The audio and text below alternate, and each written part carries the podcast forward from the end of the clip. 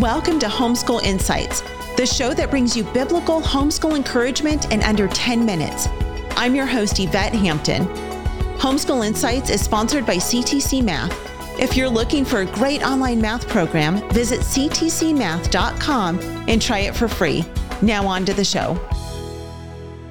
You talked about God being immutable. It means God never changes. And praise God for that. We change all the time and we should be changing, right? I mean, we're humans. We should be bettering ourselves and trying to become more like Christ as we grow in our relationship with Him, our knowledge of Him, our understanding of Him. But God never changes. And so that's one of the attributes. But I want to go through some of the attributes that they just belong to God. Mm-hmm.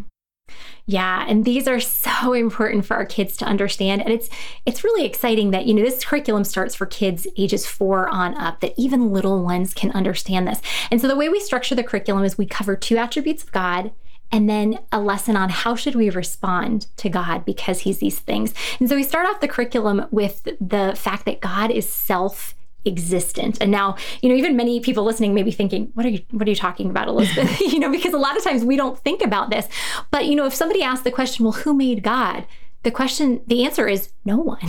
that God yeah. is the unmoved mover, that God has always been and he will always be. And so we play a game with the kids, you know, talking about, you know, like who or what made this? You know, like, so we'll hold up different objects, you know, like who made this ball? Well, somebody at the sports factory, you know, they programmed the machine to make this ball, you know, like talking about a plant, you know, where did this plant come from? This plant came from a seed, you know, like where did you come from? You came from your mom and dad. And then we talk about, well, what about God? No, God is self existent. God has no cause. God is the only being in the universe without any cause. And then after that, we go into God being self sufficient, meaning mm. that he does not need anyone or anything outside of himself. And so we'll have the kids draw pictures of all of the things that they need, not all the things they want. Sometimes there's a confusion there, but all of the things that they need to survive. You know, that we need air, we need food, we need water, we need shelter, we need clothing, we need relationships, we need physical touch, these things that we as humans just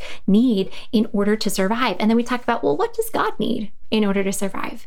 And we look at scripture, you know, and we take them to the book of Acts where it talks about, you know, God is not served by humans' hands as though he needed anything. And the amazing realization of an attribute of God like this, that God is self sufficient, that means God has no need of us. None. God hmm. does not need us, yet he still chooses to love us. He chose to give himself up for us. And what an amazing realization that God has no need for us, but he still chooses to love us. And then the next lesson we focus on we should worship God.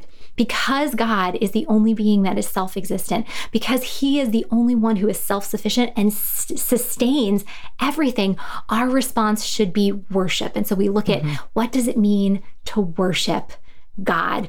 And so then, you know, in the rest of that unit, we talk about other attributes of God, like God is eternal, that God has no beginning and no end. We talk about God being infinite, He has no limits. And we play a fun game, you know, where the kids have to um, talk about, you know, how, what's the latest you've ever stayed up? You know, have you stayed up until midnight? have you stayed up until 2 a.m.? Have you stayed up all night? You know, yeah. and then we're like, you know what? But eventually you had to go to sleep. One night you had to go to sleep. Why? Because humans can only stay awake for so many hours before their body shuts down. And then we talk about, you know, like what's the most slices of pizza you've ever eaten, you know, just like fun things for kids. And we talk about, you know what, eventually you had to stop eating pizza because the human stomach can only hold so much pizza. And then, like, what's the strongest weight you've ever lifted? And then we talk about God, how God is infinite, that He has no limits. We do get into things like, well, does that mean there's no limit to how mean God could be, or how cruel God could be, or how much evil he can do? And we talk about no, that the only limit God has is to do things within his character.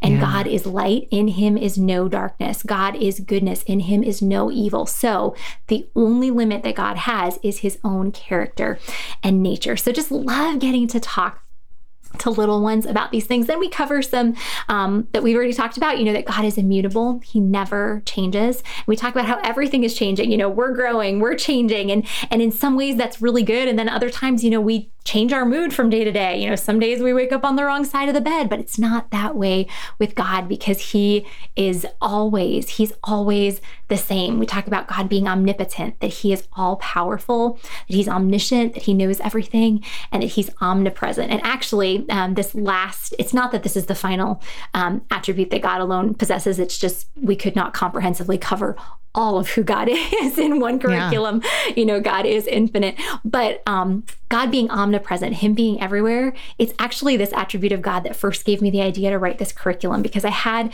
two boys from my church. Um, I I took them home after church so that their parents could go out on a date, and we were just talking around the kitchen table as we are eating lunch, and we prayed. And one of the boys was five at the time, and he goes, "So God is here with us."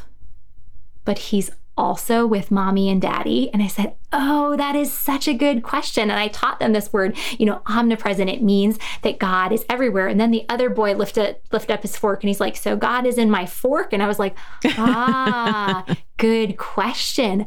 God is everywhere, but he is not in everything. Like yeah. this fork is not God. This plate is not God. That tree is not God. God is present everywhere, but he is separate from his creation. So just love getting to talk with kids about this and just play fun games to help them see how very different God is from us. Thanks for joining us for Homeschool Insights. For more great homeschool inspiration and resources, listen to the Schoolhouse Rocked podcast every Monday, Wednesday, and Thursday. And be sure to watch the film Schoolhouse Rocked The Homeschool Revolution.